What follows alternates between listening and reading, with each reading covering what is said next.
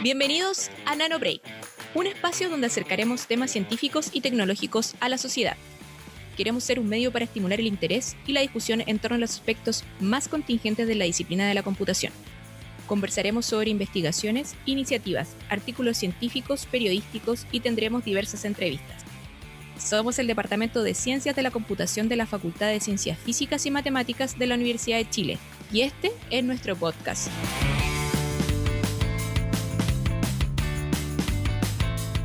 Todos y todas, bienvenidos y bienvenidas a un nuevo capítulo de Nano Break, el podcast del DCC, una aventura que ha crecido gracias a todos ustedes. Para comenzar, saludamos a todo nuestro equipo e invitamos a nuestra panelista estable, la profesora del DCC y coordinadora de comunicaciones, Jocelyn Simmons, quien, como ya saben, en cada capítulo nos entrega información importante, consejos, datos e incluso algún pasatiempo. Hola Jocelyn, ¿cómo estás? ¿Cómo va tu vida? Y bienvenida a un nuevo capítulo de Nano Break. Hola, hola. Hoy día ya están subiendo las temperaturas acá en Santiago, así que ya de polera. sí, está, raro el clima, pero dicen que vienen de nuevo algunos fríos, así que hay que tener cuidado, que después vienen los resfríos. Yo hoy día vamos a hablar de, un tema bastante interesante, eh, sobre los bots. ¿Qué son los bots que tanta ha tenido como tanto revuelo últimamente este tema? ¿Nos puedes explicar un poco qué son? Mira, bot básicamente es un pedazo de software que trata de imitar de alguna forma el comportamiento de un humano, o sea, por ejemplo, generando conversaciones en una red social o también, por ejemplo, comunicando información. Por ejemplo, eh, el año pasado un estudiante de nosotros eh, creó un bot para Telegram que te avisaba, por ejemplo, cuando se cerraba una estación de metro. Entonces, pueden ser usados para cosas buenas, por ejemplo, comunicar información en forma periódica o también eh, con fines un poco más nefarios que, por ejemplo, tratar de cambiar la conversación que existe en torno a un tema en redes sociales. Pero esto también, claro, de alguna otra manera en redes sociales esto se está usando mucho últimamente, ¿no? O sea, hemos visto el tema, por ejemplo, en, en, eh, los constituyentes, eh, básicamente como bien político se está usando harto, ¿no? De hecho, en realidad, donde parte mucho el tema de uso de bots en redes sociales es para tener más seguidores, porque si tienes más seguidores, entonces eh, probablemente los algoritmos de las redes sociales eh, van a promover mejor tu contenido y, hacerlo llegar a más gente. Entonces, muchas veces la gente usa bots para tener mayor cantidad de seguidores y así como que eh, tener mayor visibilidad de su contenido pero hoy en día hemos visto que en realidad eh, también se ocupan para eh, desinformación, por ejemplo, no solamente temas políticos, sino que también temas, por ejemplo, eh, de vacunación, del de, efecto de las vacunas. entonces, es, es, básicamente tratar de amplificar un mensaje y esto puede ser, de nuevo, para, para bien o para mal. O sea, hay, hay, de los dos tipos de bots. Hay gente que es como que a cada rato retuiteando lávate las manos, que bueno, porque eso necesitamos hacer ahora con el COVID, eh, pero también a la vez, eh, por ejemplo, hacer más popular un cierto mensaje, una tendencia, por ejemplo, eh, creo que el caso, el primero que vimos fue, por ejemplo, el tema de la prueba rechazo, que si uno veía una red como Twitter, uno pensaría que los dos temas están igual de representados en los usuarios, o sea que básicamente miti miti esta, esta, esta idea de apruebo rechazo, pero después vamos al plebiscito propiamente tal y vemos que el resultado es muy distinto, o sea, 80-20. Entonces, e igual hay que tener un poco de cuidado con, con qué tipo de información se está transmitiendo a través de estos bots. ¿Y qué pasa finalmente? ¿Son hashtags generados por bots o redes de bots que tratan de hacer populares ciertos hashtags? La segunda, porque en realidad uno usa los hashtags para, por ejemplo, eh, ponerle un, un, label, una etiqueta a un contenido para que después sea más fácil de encontrar por los algoritmos de Twitter, Instagram y otras redes que usan hashtags. Entonces uno, por ejemplo, ya hice un post acerca de una receta, entonces a lo mejor voy a poner algunos hashtags para que sea más fácil encontrar esa receta. Eh, entonces la gente se ha puesto cada vez más creativa para, eh, incluyendo, por ejemplo, un hashtag popular dentro de, su, de sus posts, para que justamente sea encontrado por estas redes y se muestre este contenido a más gente. Claro, y genera una tendencia finalmente. Esa es la idea, tratar de generar una tendencia y así captar nuevos seguidores que no sean solamente bots, que también sean personas humanas y eh, así ir extendiendo tu mensaje. Entonces, está todo esto de, por ejemplo, ver cuáles son los hashtags que tienen mayor tendencia, que, que en realidad y ahí uno ve como la competencia del día, cuáles son los trending topics del día. Eh, pero lo que no hay que olvidar es que la red, de, por ejemplo, Twitter es una red súper chica, realmente no es representativa eh, de lo que está pasando en el país, entonces no hay que... Em, hay que separar un poco lo que uno ve en un sistema versus lo que realmente piensa la gente. O sea, que, que efectivamente algo sea trending topic en Twitter no significa que todo Chile piense eso.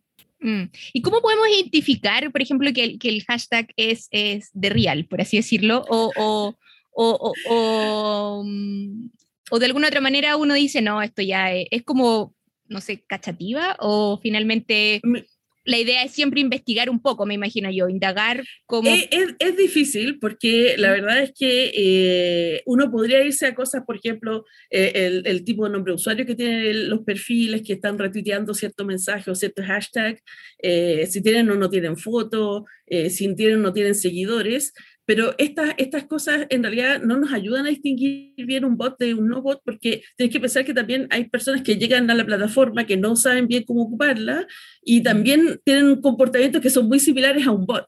Entonces, porque por ejemplo, eh, hoy en día en Twitter, si tú mm. pides un cierto nombre y, no, y el nombre ya está tomado, te, te, ofrece uno con un número al final, entonces la gente dice, no, no, si tiene números al final del, del username, entonces es bot.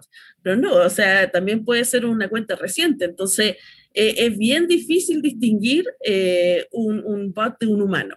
¿ya? O sea, hay cosas que claramente son bots, pero, pero eh, realmente hay que hacer un análisis mucho más profundo de los datos, de, de cómo publican, qué tipo de contenido publican, la similitud entre lo que publica una cuenta y otra cuenta y hacer unos análisis bastante más sofisticados para determinar que una cuenta efectivamente sea un bot.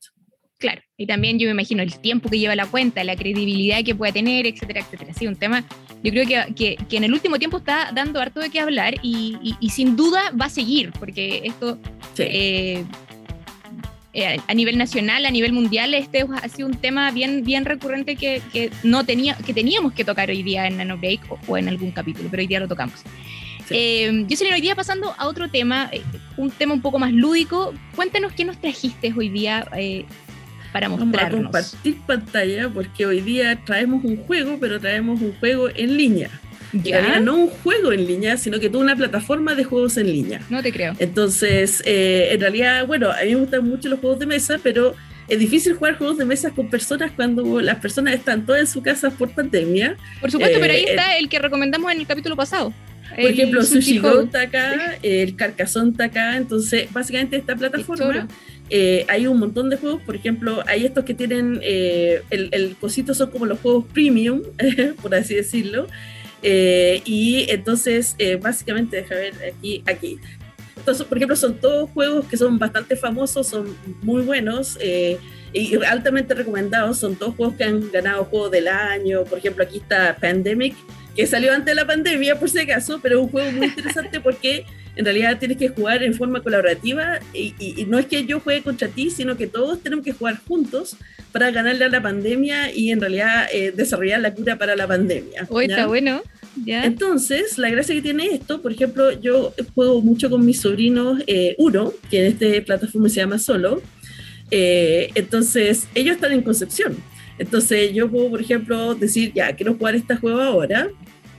Y, por ejemplo, voy a agregar gente, eh, en realidad vamos a sacar gente porque eh, para no dejar tanta gente aquí y tengo esa cuenta ya creada y vamos a jugar eh, solo. Y vamos aquí a aceptar el, la petición. Aquí no estoy preparada, estoy con el otro computador al lado. Entonces ahora puedo empezar el juego. Y vamos a aceptar acá aquí con dos computadores dando otra... Pero ¿cómo tiráis cartas ahí? ¿Ahí? Ya, entonces ah, fíjate ya. que acá vamos a empezar a jugar. Entonces hay una mesa con dos jugadores y, por ejemplo, ahora de jugar la otra cuenta y esta cuenta, por ejemplo, va a tirar eh, la tarjeta esta típica de que en realidad no tengo cartas Cambio de, de color. ese color, uh -huh. así que lo voy a cambiar, por ejemplo, a verde. Entonces yo acá abajo, mira, podría tirar ese 2, pero podría tirarle un más 4. Entonces, eh, ahí le voy a tirar, por ejemplo, que eh, el amarillo, ¿ya? Y ahora, por ejemplo, acá no tiene otra cosa que hacer, sino que eh, sacar las cuatro cartas y, por ejemplo, ahora le dice, tiene que jugar amarillo, bueno, juguemos aquí el 9. Y acá, por ejemplo, puedo jugar el 8, etcétera. O sea, estamos jugando uno, pero a distancia. De hecho, eh, basta con que un jugador eh, tenga la cuenta premium, como la tengo yo, eh, para que en realidad se puedan unir a mi mesa más jugadores eh, que no necesitan tener cuenta premium, sí necesitan tener una cuenta en este sitio, eh, pero jugamos cosas como Carcassonne, como Agrícola, Pandemia, todo ese tipo de juegos acá en esta plataforma. Oye, pero está súper choro. Me mataste con esto. Con esto sí que me mataste, pero preguntas, tengo muchas preguntas. Dale, dale, dale. ¿Cómo funciona? ¿Me creo una cuenta? ¿Me creo una cuenta gratis? Mira, si quieres hostear un juego como lo estoy haciendo yo, tienes que tener eh, una cuenta pagada.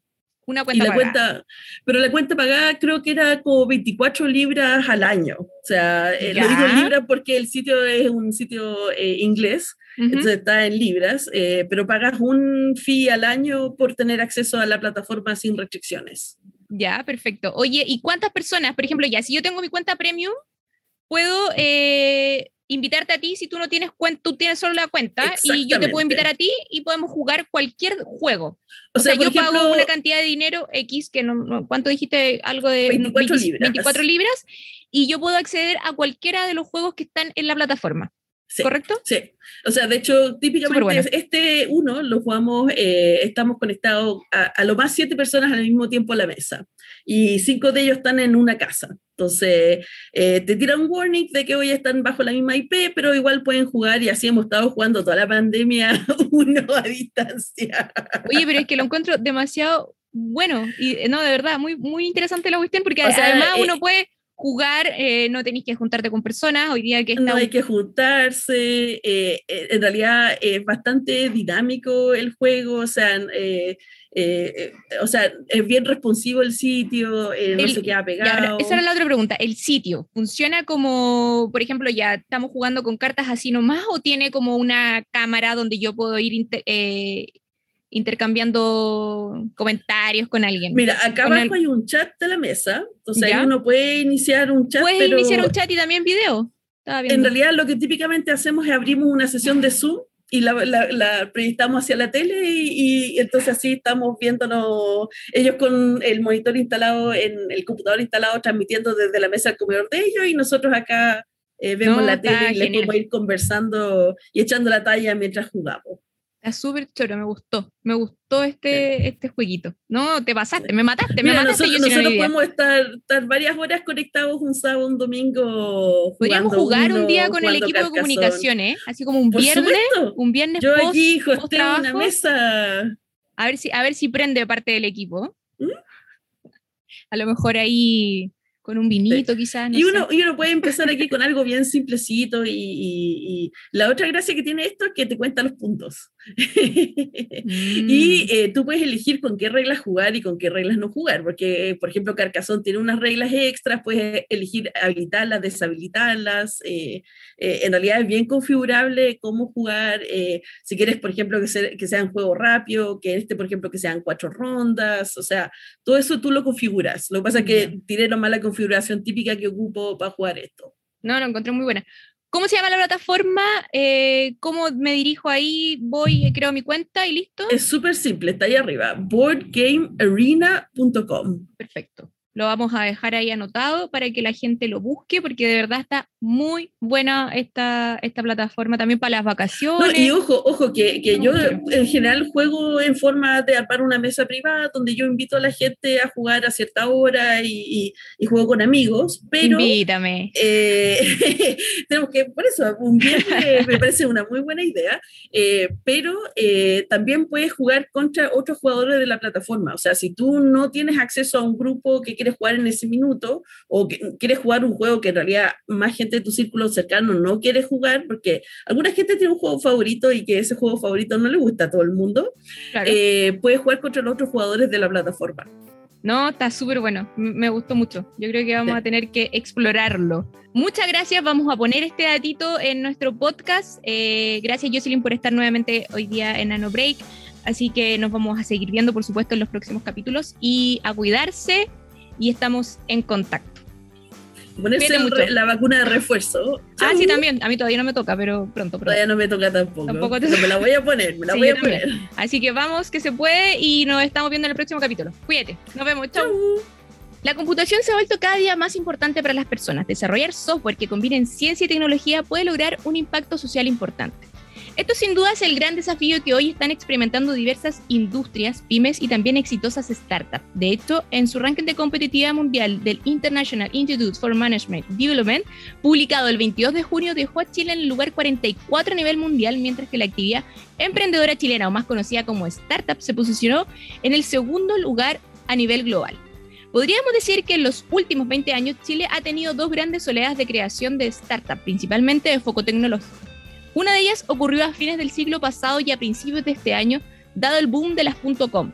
De aquel tiempo quedan muy pocas, quizás una de las más conocidas en Chile es Map City, del egresado del DC Roberto Cami.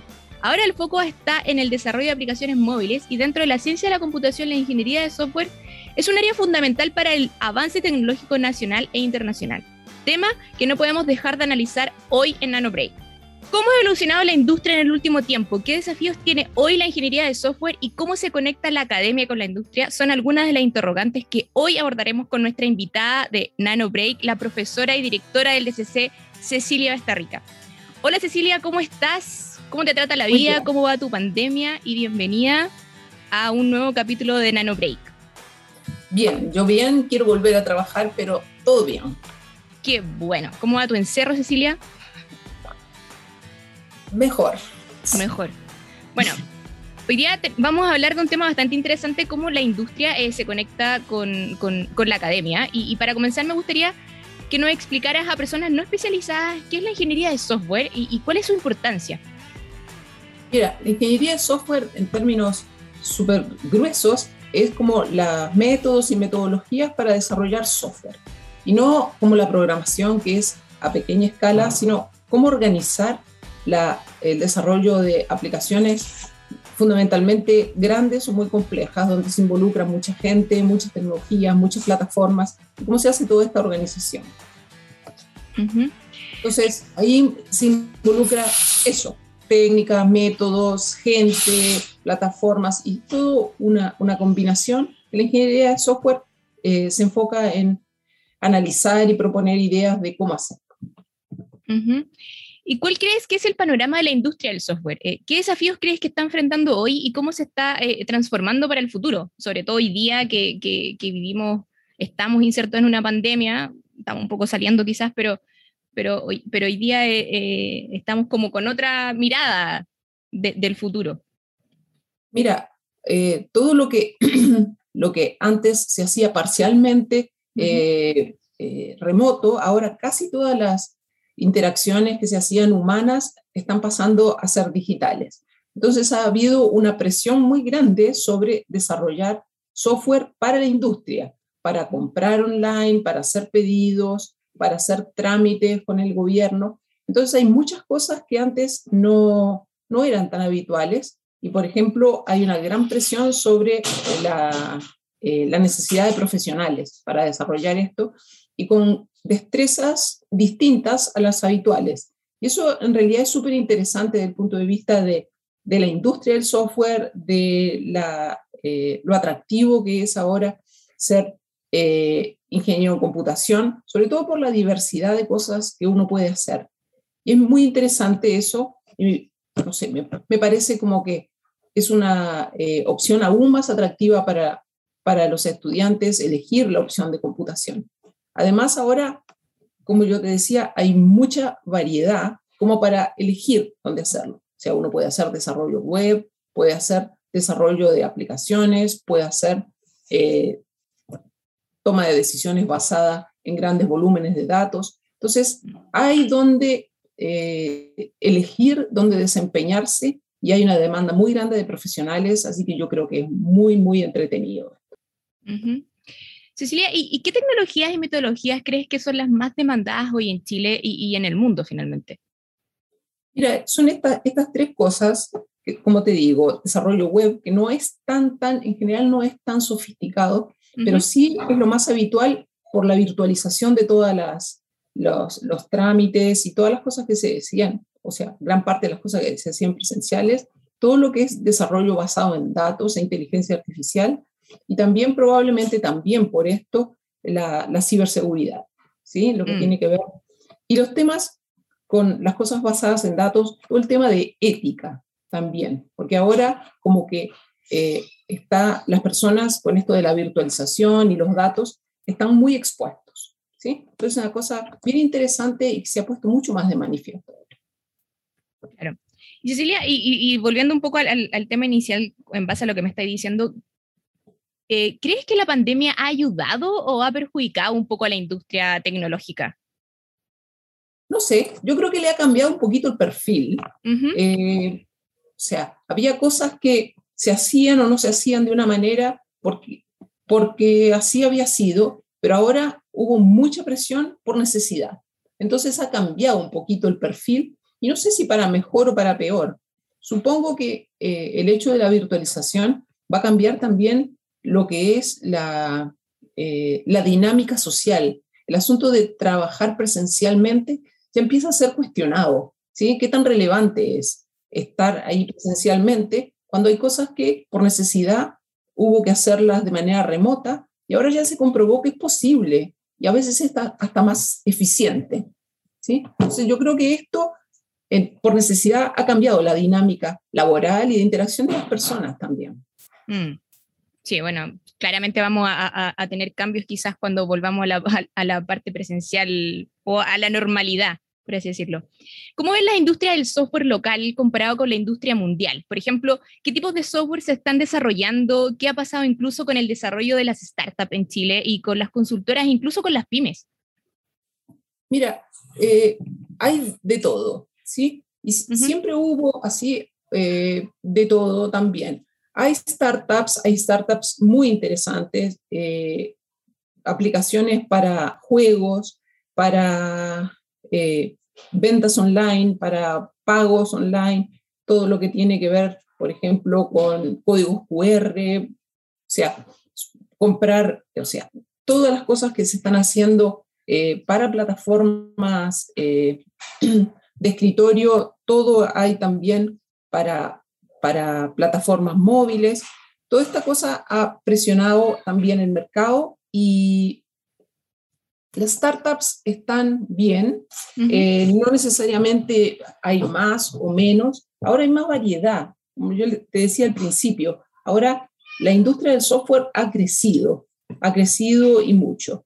Antes más antes había mucha gente que trabajaba para empresas grandes. Ahora la diversidad es enorme.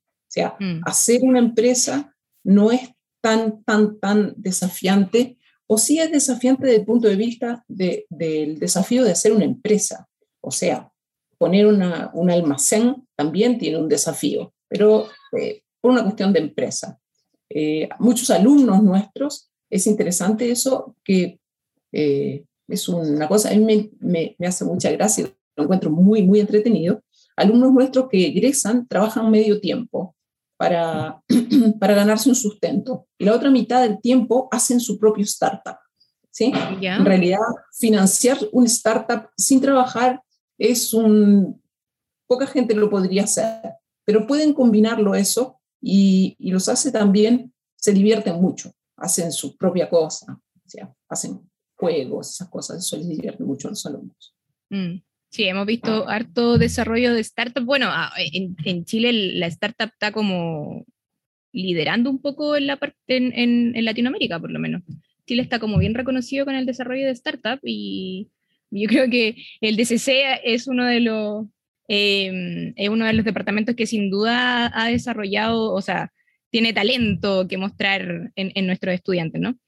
Ahora pasando un poco a la academia, ¿cómo se conecta la academia con la industria del software? Eh, eh, en particular con el DCC, por ejemplo, en su momento lideraste Adapte, eh, GEMS, que eran proyectos FONDEF que, que, buscaban ayudar a pymes a mejorar sus procesos de desarrollo. Mira, seamos justos también. Nosotros buscábamos ayudar a la industria del software y nosotros también ganábamos en experiencias reales. Entonces, fue una buena interacción que a, a, todas las partes nos, nos nos sirvió y nos aportó. A nosotros, eh, una cosa encerrado en la academia, uno puede decir, eh, puede estudiar, puede experimentar, pero otra cosa es ir y ver el escenario real. Entonces, nosotros pusimos mano de obra calificada que iba a interactuar directamente, estudiantes de posgrado, y como contraparte analizábamos con datos reales las situaciones. Estuvo muy, muy, muy interesante. Eh, para insertarnos en la industria eh, y tener un poco de credibilidad, porque esto implicaba que muchas empresas, aún para la postulación y antes de obtener nada, pusieran su nombre, sus horas y las comprometieran. Y, y a través de esto, ¿cómo hicimos? Nosotros tenemos un programa de, de magíster en tecnologías de la información, que es un magíster profesional que da el, el, departamento, y ahí hay mucha gente que viene de industria a hacer eh, un magíster, que es actualización profesional y tienen que hacer una tesis bien interesante.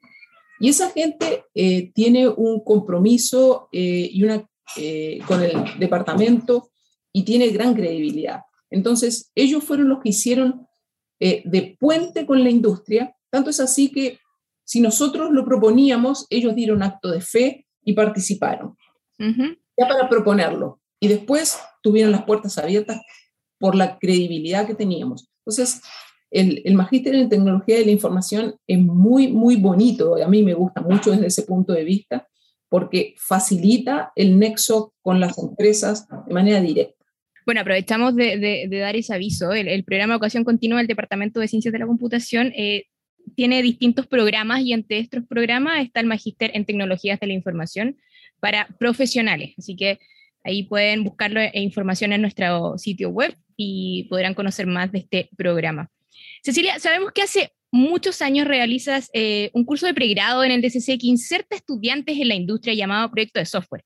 ¿Qué importancia tiene este curso para el DCC y para la industria? ¿Y cuál crees que es la importancia que estudiantes eh, conozcan desde, muy cerca el funcionamiento de la industria?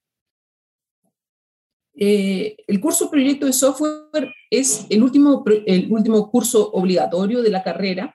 Por lo tanto, los alumnos cuando llegan ahí es en quinto, sexto año y tienen una formación muy, muy sólida.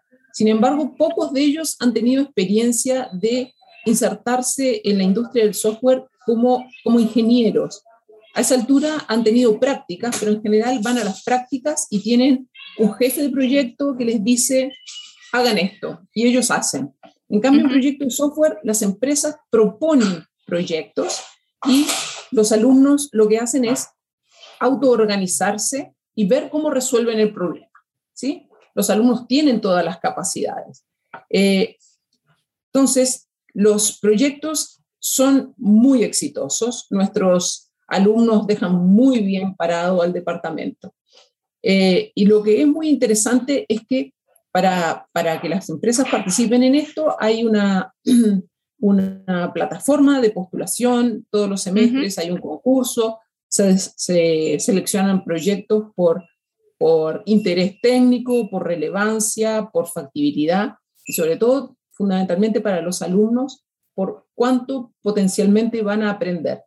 Y es muy interesante esto porque nosotros elegimos proyectos de muy variada naturaleza, de, empresas privadas, de startups, de reparticiones públicas, reparticiones de la universidad, proyectos de investigación, y todo una cosa muy, muy variada, y a uno eh, le toca el que le toca, y hay que hacer y hay que desarrollar el proyecto que, le toca y los alumnos lo hacen muy, muy bien.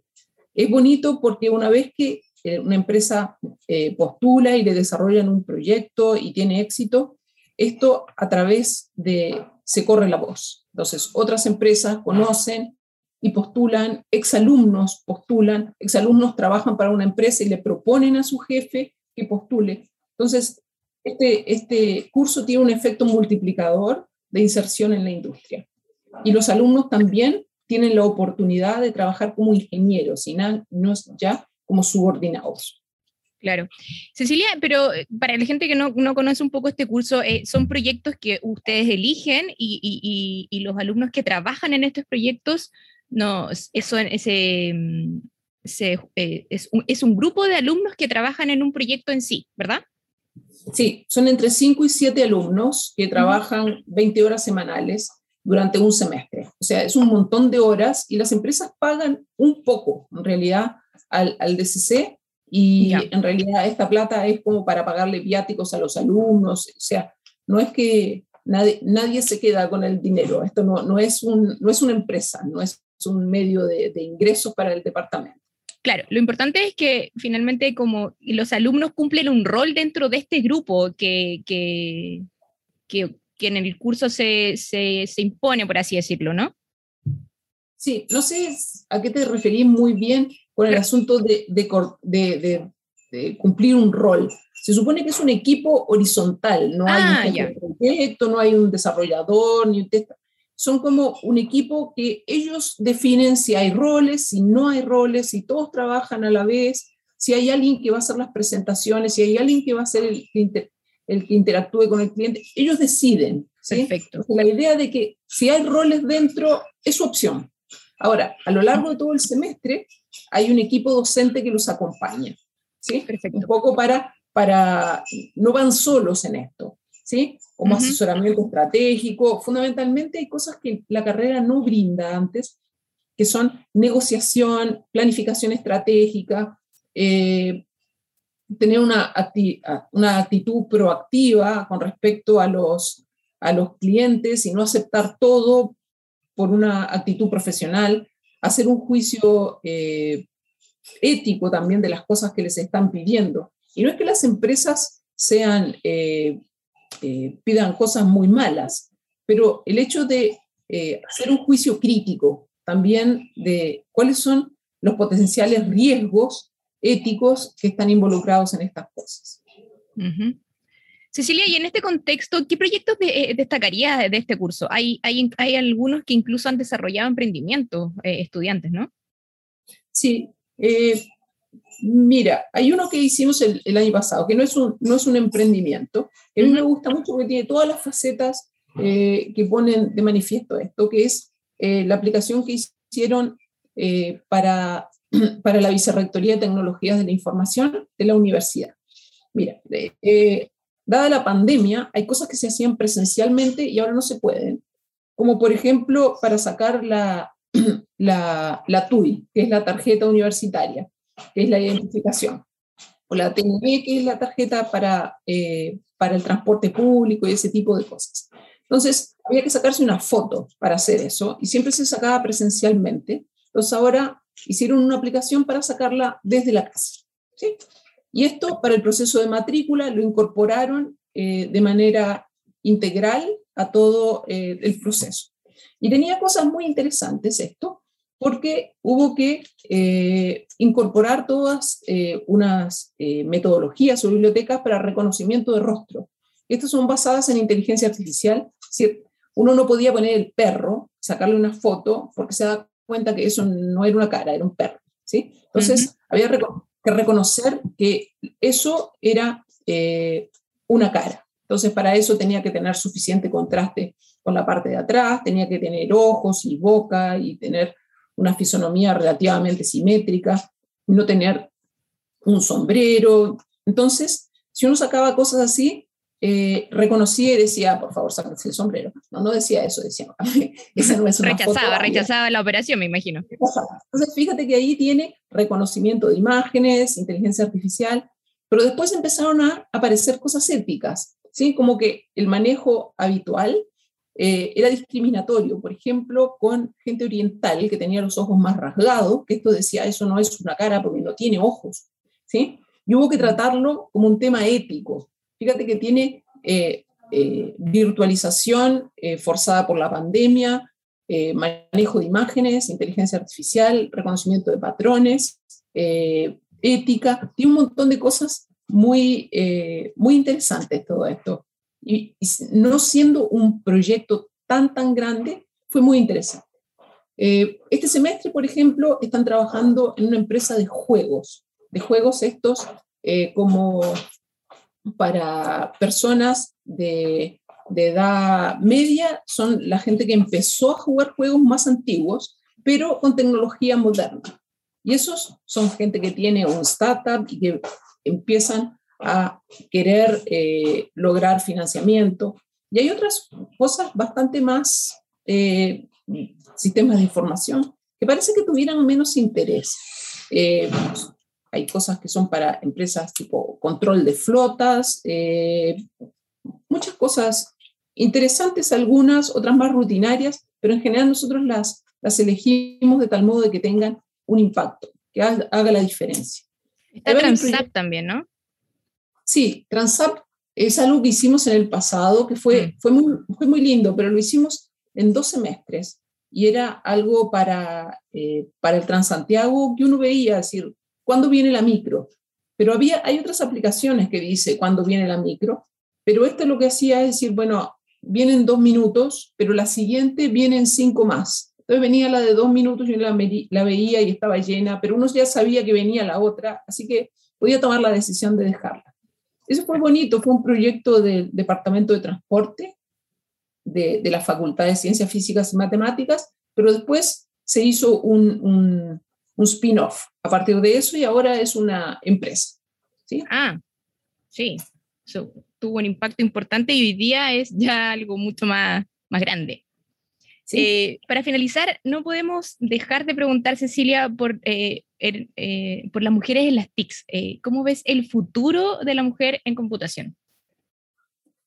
Mira, eso no sabría qué decirte. desde hace muchos años estamos haciendo estudios, estamos tratando de hacer movimientos y, y, hoy por hoy yo te diría que hay la inquietud y la conciencia de que seguimos siendo pocas. ¿Ya? y ha sido un poco un blanco móvil de eh, mover y decir, bueno, ¿qué es lo más efectivo para que haya más mujeres en computación y en TICS? Pasa una cosa, una situación un poco perversa, de que eh, no es tan fácil hacer algún movimiento, alguna acción a nivel de eh, universidad, porque el sesgo de mujeres en, en, en, STEM, en, STEM eh, viene de mucho antes. Entonces, como el hecho de que las mujeres tengan la sensación de que esto no es un lugar para mí, es muy anterior. Entonces, lo que uno haga a nivel de universidad no siempre tiene tanto impacto. en la facultad nuestra hicieron este programa que se llama PEG, Programa de Equidad de Género. Equidad de género. Eh, es que el porcentaje de mujeres, esto hizo que el cupo total de personas que entran a la universidad crezca y crece también el porcentaje de mujeres dentro del ingreso. Sin embargo, esto no ha, eh, no ha impactado con el porcentaje de mujeres dentro de computación. Entonces, ahí sí no, la idea es que ahí sí podemos hacer algo, porque no estamos eh, captando el aumento del porcentaje. O sea, las mujeres que entran en general tienden a irse a eh, química y biotecnología o ingeniería industrial. Y no tenemos muy claro cómo hacer que estas mujeres extra eh, podamos atraerlas. Estamos en este minuto intentando pensar alguna estrategia, pero todavía seguimos siendo poquitas y y no, es, no hemos tenido tanto éxito hasta el momento, pero sí es un tema y sí lo queremos hacer. Pero igual, eh, igual ha, habido harta inserción de, de, mujeres en la facultad, también en el departamento, desde que por lo menos yo llegué. Y, y, y también me gustaría como preguntarte, ¿cómo has visto el, proceso tú? O sea, desde que a lo mejor tú estudiaste esta área de computación hasta lo que ves hoy. Eh, en, referente al tema mujeres? Mira, más o menos, hay, tengo una posición un poco extraña, yo estudié ingeniería en Uruguay y el porcentaje de mujeres ahí es bastante más alto. Yo diría que es, casi la mitad. No es tanto como, aquí la, diferencia. Eh, después, yo estudié el magíster en Chile y en realidad parece que no me fijé, no, no recuerdo mucho. Y yo estudié doctorado en Estados Unidos y era bastante parejo también. No, cuando estudié en, los contextos que me tocó no era tanta diferencia. Pero aterrizar en la Facultad de Ciencias Físicas y Matemáticas ahí fue dramático. Esto sí, sí hacía mucha diferencia.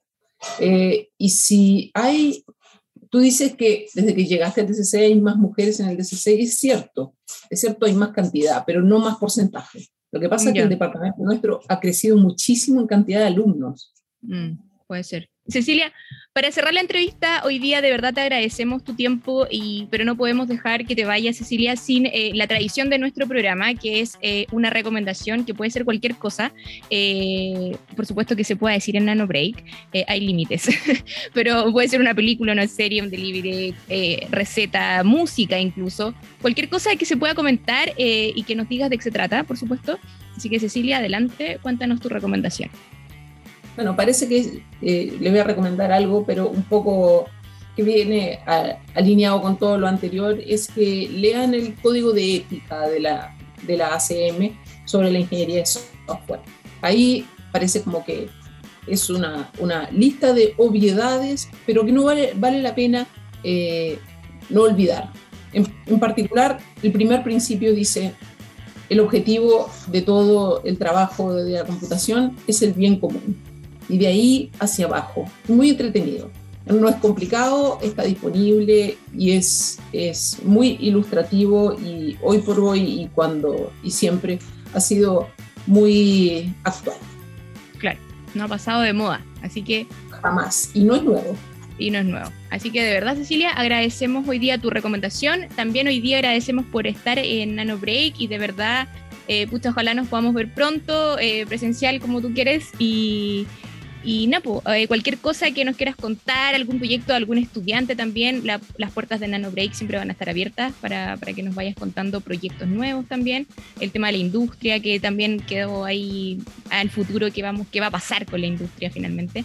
Así que de verdad te agradecemos, muchas gracias Cecilia, que estés muy bien, siga cuidándote y nos vemos. Cuídate. Muchas gracias a ustedes. Chao. Continuando hoy día con Break, un espacio de conversación del DCC, como siempre damos cabida a nuestros y nuestras estudiantes y los diversos proyectos que ellos mismos desarrollan. Hoy tenemos como invitada a Tamara Gutiérrez, estudiante de posgrado de nuestro departamento, quien está trabajando en una aplicación y el estudio de estrategias FASINC de vuelo de las misiones PLANSAT, Suchai 2 y Suchai 3. Bueno, para que nos cuenten más de su investigación, objetivos, proyecciones y mucho más, invitamos a Tamara. Hola Tamara, ¿cómo estás? ¿Cómo va tu vida? Y bienvenida a Nano Break. Hola Karin, eh, muchas gracias por la invitación. Estoy muy contenta de estar acá y de poder contar lo que, lo que he hecho con mi trabajo. Muchas gracias también por, por aceptarnos la invitación y, y, por estar hoy día aquí contándonos eh, esta invitación que este, este, esta investigación que en verdad eh, es súper distinta a lo que hemos tratado en todos nuestros capítulos. Abocándonos un poco a lo que vinimos, eh, cuéntanos un poco eh, en qué estás hoy día como estudiante, cómo te trata esta pandemia. Soltémonos un poco como para relajar un poco la entrevista. Cuéntanos cómo, cómo, estás, cómo estás tú como estudiante. Eh, mira, al principio de la pandemia fue, fue un poco complicado. Porque, bueno, igual es adaptarse a otra, a otra metodología de estudio, eh, a otro, a otro sistema, digamos, pero la verdad es que ahora último he logrado organizarme, he logrado organizar mis tiempos eh, y la verdad es que para mí ha sido bastante cómoda esta modalidad, más que la, más que la presencial. Mira, yo creo que para muchos de repente ha sido un poco más cómodo. Em, cuéntanos, Tamara, ¿con quién estás trabajando? Eh, ¿Desde cuándo empezaste con, con trabajo de investigación? Sí, mira, yo estoy ahora trabajando con el profesor Alexandre Bergel, que me imagino que tú lo conoces, pero para quienes no, eh, él es eh, profesor del Departamento de Computación y su, su, trabajo básicamente se enfoca en la calidad de software. Bueno, aparte yo estoy trabajando con el grupo SPEL, ya con el grupo SPEL, que es un laboratorio que está en el Departamento de Ingeniería Eléctrica, donde se desarrollan estos nanosatélites el 2017, si no me equivoco, se lanzó el Suchai 1. Ya yo no fui parte de eso porque yo ingresé el 2018 a hacer mi práctica, ya mi práctica 1. Eh, luego, el 2019, hice mi práctica 2 también ahí. Bueno, y quien me hizo eh, todo este contacto fue el profesor Alexandre, quien es el nexo como más directo entre el departamento de computación y este laboratorio. Y eh, posteriormente yo, eh, bueno, decía hacer mi memoria primero, como la, eh, sacar solamente la ingeniería. Ya. Y, y, bueno, le dije, le dije a los chiquillos del laboratorio, oye, mira, yo quiero hacer testing, ya porque había como explorado en varias áreas, pero lo que más me gustaba y lo que quería desde antes en verdad era calidad de software. Entonces dije, yo quiero hacer testing.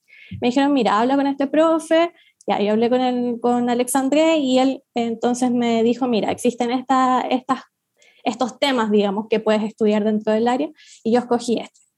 Cuéntanos de qué trata esta investigación, dónde se está desarrollando, cuéntanos todo, queremos saber todo. ya.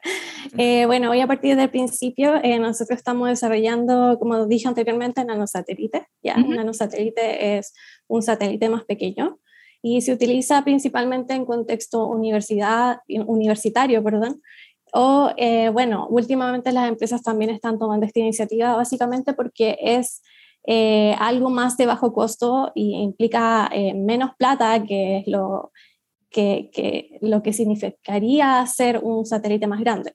En particular, yo estoy trabajando ahora para el Suchai 2, Suchai 3 y Plantasat, que son las misiones actuales que se desarrollan en el laboratorio. ¿Ya? Y eh, bueno, estos satélites eh, se van al espacio, ¿ya? Entonces tienen que funcionar eh, bien, tienen que funcionar de forma robusta, de forma segura y nos tenemos que asegurar de que su calidad sea lo mejor posible, eh, sobre todo en el software, ya, porque el software de vuelo, digamos, es lo que controla todo, todo lo que va a hacer este satélite durante su misión en el espacio, ya, y si algo llega a fallar, eh, puede fallar toda la misión completa y, nada de lo que estábamos haciendo tendría sentido. Entonces, es tan, es tan importante asegurar su calidad que hemos desarrollado nosotros durante este trabajo distintas técnicas de testing. Este trabajo, bueno, que digo, distintas técnicas de testing lo ha desarrollado antes, ya, pero el problema con esas técnicas de testing que se habían desarrollado anteriormente es que son eh, técnicas que requieren escribir los casos de prueba manualmente. Ya lo que yo estoy proponiendo ahora es una técnica automatizada de testing, ya que lo que implicaría encontrar técnicas, encontrar, perdón, fallas automáticamente en el software de vuelo. ¿Cómo nace todo investigar esto y, cuál es la importancia finalmente para ti o, para el país finalmente hacer estos testing y, investigar este tema que es bien particular? Sí, bueno, el, en particular, los nanosatélites es un tema que está bastante en boga. Hoy en día, en particular en Chile, ha sido bien difícil poder desarrollar esto, eh, sobre todo en contexto de estudiante. Claro. Entonces, eh, por ahí parte más o menos mi motivación. Yo siempre quise algo, trabajar en algo del área espacial. Eh, pero durante mi carrera en computación me di cuenta que la calidad de, los sistemas no iba solamente por la parte física, sino que también por la parte de software. ¿ya? Y esa es mi motivación principal y también eh, poder entregar una respuesta confiable a preguntas como fundamentales de la vida, así de la ciencia, que tal vez si, tal vez que si yo estuviera trabajando en otra área no haría. ¿Qué objetivos tenían, eh, partiendo de la investigación, qué objetivos tenían y, si se han cumplido esos objetivos finalmente? Eh, sí, mira, nosotros queríamos en particular desarrollar una técnica que fuera más o menos rápida, dado el contexto ágil del desarrollo de los nanosatélites. Y también queríamos encontrar fallas, ya que las técnicas que teníamos antes, como que no habíamos encontrado tantas fallas, digamos. Como la, son escritas por persona, como que es difícil armar, digamos, un set de pruebas más o menos largo. Eh, el objetivo claramente se cumplió, nosotros encontramos aproximadamente 12 fallas en tres días más o menos de, ejecución. Ya. Perfecto. Oye, ¿y, qué resultados han tenido hoy día? Eh, además de, la agilidad, me imagino que hoy día existe en el, proceso, en el proceso de, crear esta, estos satélites, ¿no? Sí, mira, nosotros eh, a ver, resultados concretos, tenemos una publicación ahora la revista IEEE Access. Y anteriormente, el 2020, yo hice una presentación de resultados preliminares en una conferencia en Argentina. Ya, eh, nosotros, bueno, no solamente presentamos como resultado las fallas que encontramos, sino que hubo todo un proceso después, que fue el identificar las fallas y el poder organizar sesiones rápidas sesiones de sprints, que son parte de la metodología ágil, eh, para arreglar estos errores y, poder reportarlos al equipo de software. Y en el equipo de software estás tú, está el profesor Alexander Berger, ¿alguien más? Sí, eh, hay gente que trabaja en la parte de software, pero que es del departamento de ingeniería eléctrica. Ya. Que somos un par de, son un par de personas más, pero continuamente estamos tratando de que nuevos estudiantes se vayan integrando al equipo porque somos muy pocos. Falta gente en software. Falta gente que en software que, que vea este tema en particular, porque de verdad está, muy interesante. Oye, eh, Tamara, ¿tú me podrías explicar más o menos para que la gente sepa qué es un nanosatélite? Sí, mira, un nanosatélite es un satélite eh, más pequeño que un satélite. La gracia que tiene es que es de más bajo costo que desarrollar un satélite gigante, por lo tanto se puede usar en investigación eh, dentro de las universidades y también las empresas ahora lo están tomando como iniciativa. Perfecto. ¿Y qué buscan las universidades? En particular, ¿qué buscan ustedes con, con la creación de estos nanosatélites ah, eh, enviados al espacio? ¿Qué es, lo que, ¿Qué es lo que se busca finalmente? Sí, mira, eh, en todas estas misiones que hemos desarrollado durante el tiempo, lo principal es hacer eh, experimentos. Ya yo no soy como tan experta en esa parte, eh, ya que somos un equipo multidisciplinario de distintas áreas, física, ingeniería aeroespacial, y todos ellos están a cargo de distintos experimentos. Y también hacer demostraciones tecnológicas, por ejemplo, cómo funciona una batería en condiciones extremas, que no son las mismas condiciones que, que, que hay acá en la Tierra. Mm, perfecto. Oye, ¿y esto en una cosa enana? Sí, un cubo, un cubo de 10 centímetros. ¿Y cómo lo envían? Eh, bueno, tenemos que ahí eh, hacer contactos con otra empresa, digamos, que, que tiene cohetes y que llevan una serie de nanosatélites al espacio. Oye, Tamara, eh, este tema nace porque tú tenías una, una, siempre como una, no sé, una intención siempre de investigar temas de esta índole, finalmente, pero pero también hay, otros intereses de por medio, no sé, eh, post-magíster, post esta investigación, no sé, piensas a lo mejor, estoy especulando, no sé, post-magíster doctorado o seguir investigando en esta área. Eh, no sé, cuéntame un poco a lo mejor de tus proyecciones. Sí, por supuesto. Eh, a mí esta es un área que me gusta mucho. la verdad es que sería un sueño poder trabajar en alguna agencia espacial. Eh, de hecho, ahora estoy haciendo una postulación a la Agencia Espacial Alemana.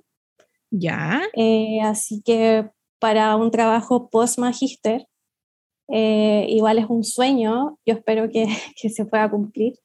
y si no, igual hacer, me gustaría hacer un doctorado. ¿Ya? ¿Seguir en la Universidad de Chile, por ejemplo? Seguir, claro, seguir en la U eh, investigando sobre estos temas, sobre todo sobre los procesos de testing para los sistemas, sistemas del espacio o sistemas embebidos también. Eh, bueno, y a largo plazo, a mí no me gustaría como seguir trabajando por siempre en esto, sino que a largo plazo poder ayudar a los niños, a la educación de los niños acá en Chile que están desiguales. Entonces, me gustaría como poder agarrar todo el conocimiento que, que, pueda durante estos años para posteriormente después poder aplicarlo en un proyecto eh, para niños vulnerables. Mira, muy, muy, muy buen eh, pensamiento encuentro yo. Eh, bueno, Tamara, de verdad agradecemos hoy día que estés en, en, en Nano Break por venir a contarnos de este trabajo que de verdad lo encontré demasiado interesante. me gustaría que que si tienes más resultados, por supuesto, te tiramos además todas las vibras positivas eh, en, tu postulación. Así que de verdad, muchas gracias por estar hoy día en Nano Break. Vamos que se puede. Pero no podemos dejar, Tamara, que te vayas sin la tradición de Nano Break, que es la recomendación. Así que, Tamara, por favor, entréganos tu recomendación. Te esperamos. ya, eh, yo quería recomendar una canción en verdad para los amantes como del jazz progresivo o del jazz fusión, del rock progresivo que se llama Waves de Catherine Govan, que es un profesor y músico inglés. Eh, voy a recomendar esta canción para los amantes del jazz y rock como progresivo jazz fusión. Es una canción súper bacán y es como para escucharla cuando uno está así como súper relajado y quiere disfrutar la música. Así que Muy buena recomendación, Tamara. Muchas gracias. Eh, eh, ahora en, pandemia necesitamos estos tiempos de relajo, así que vamos a escuchar la musiquita aquí, eh, la vamos a, recomendar, la vamos a poner también en, nuestro, en nuestra edición del podcast. Así que Tamara, de verdad, muchas gracias por estar hoy día en Nano Break. Agradecemos de verdad tu tiempo. Eh, te mandamos todas las vibras positivas para esta postulación que estás haciendo.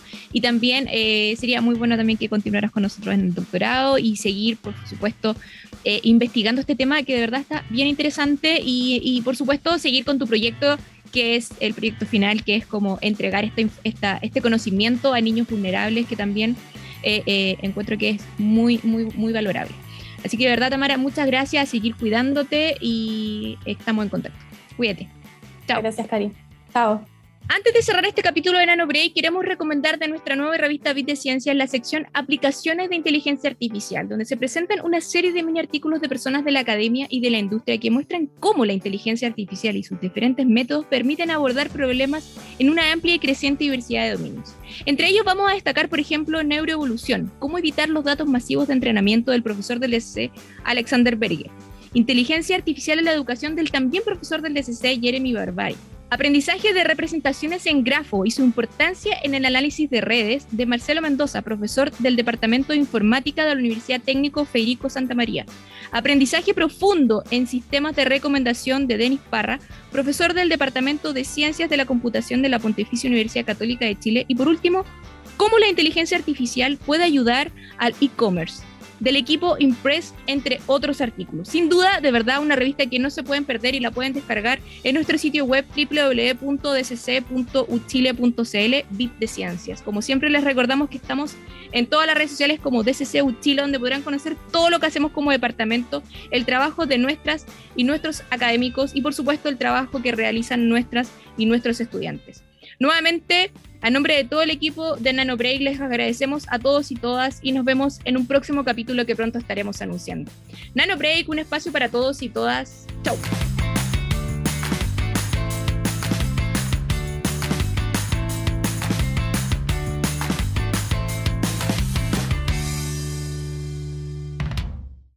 Las opiniones vertidas en Nano Break son de exclusiva responsabilidad de quienes las emiten y no representan necesariamente el pensamiento del Departamento de Ciencias de la Computación de la Facultad de Ciencias Físicas y Matemáticas de la Universidad de Chile.